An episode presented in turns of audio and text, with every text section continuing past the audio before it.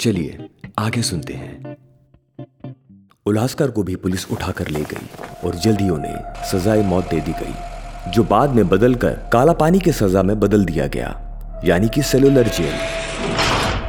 उल्लासकर और लीला को आपस में कुछ बोलने सोचने का भी मौका नहीं मिला। सब कुछ बहुत जल्दी बदल गया। सेलुलर जेल में बाहर के लोगों से मिलना जुलना बिल्कुल अलाउड नहीं था। ऐसा माना जाता था कि जो एक बार काला पानी गया, वो कब लौटेगा या नहीं लौटेगा, किसी को कुछ पता नहीं था।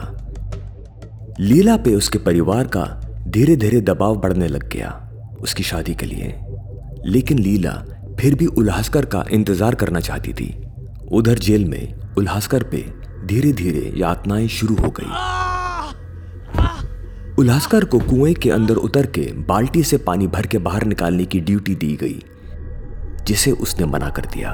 अंग्रेज़ जेलर ने उल्लासकर को सबक सिखाने के लिए उसके हाथों को बेड़ियों से बाँध के उसे छत से लटका दिया, और वो भी कई हफ्तों के लिए। और जब उसे छोड़ा गया तो उसके हाथों ने काम करना बंद कर दिया, लेकिन फिर भी उसे काम करवाया जाता।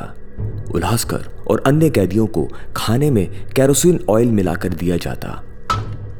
और कई बार खाने के अंदर कीड़े मकोड़े पड़े मिलते, जिसकी वजह से इन सब कैदियों की तबीयत बहुत बिगड़ चुकी थी। और उधर कोलकाता में लीला अपने परिवार के दबाव में थी और उल्लासकर की कोई खबर न आने के कारण शादी करने पे मजबूर हो जाती है। वो अपने मन को शांत कर नए जीवन की शुरुआत कर लेती है।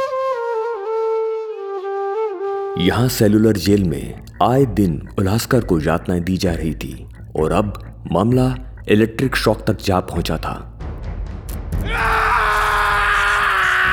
उसकी चीखें पूरी जेल में सुनाई देती। अंग्रेज़ जेलर उल्लासकर का उदाहरण बाकी कैदियों में अनुशासन के तौर पे इस्तेमाल कर रहा था। कई महीनों तक चलने वाले इस इलेक्ट्रिक शॉक और पिटाई के दौरान उल्लासकर अपना होश खो बैठा था। और वो बेसुध ज़मीन पे पड़ा रहता, एक लाश की तरह। और एक तरफ़ टकटकी लगाए दिखता रहता, उसे ऐसा लगता, वो उससे बातें कर रही है। उसे लीला दिखाई देती और वो अपनी तकलीफ़ लीला के बारे में सोचकर दबा देता। उसे नहीं पता था कि जेल के बाहर लीला की शादी हो चुकी है, लेकिन लीला की याद ही उल्लासकर के जीने का सहारा बनी हुई थी। गए वर्षों में उल्लासकर का टॉर्चर इतना बढ़ जाता है कि वो अपना मानसिक संतुलन खो बैठता है। सेलुलर जेल में कैदियों के सुसाइड की न्यूज़ कई दिनों से न्यूज़पेपर में छप रही थी, जिससे अंग्रेज़ सरकार परेशान थी वो लोग इस मामले को दबाने के लिए उल्लासकर को मद्रास के पागलखाने में भेजने का डिसीज़न लेते हैं। 1920 में मद्रास के पागलखाने में जब उल्लासकर को लाया जाता है, वो एक ज़िंदा लाश की तरह बन चुका था।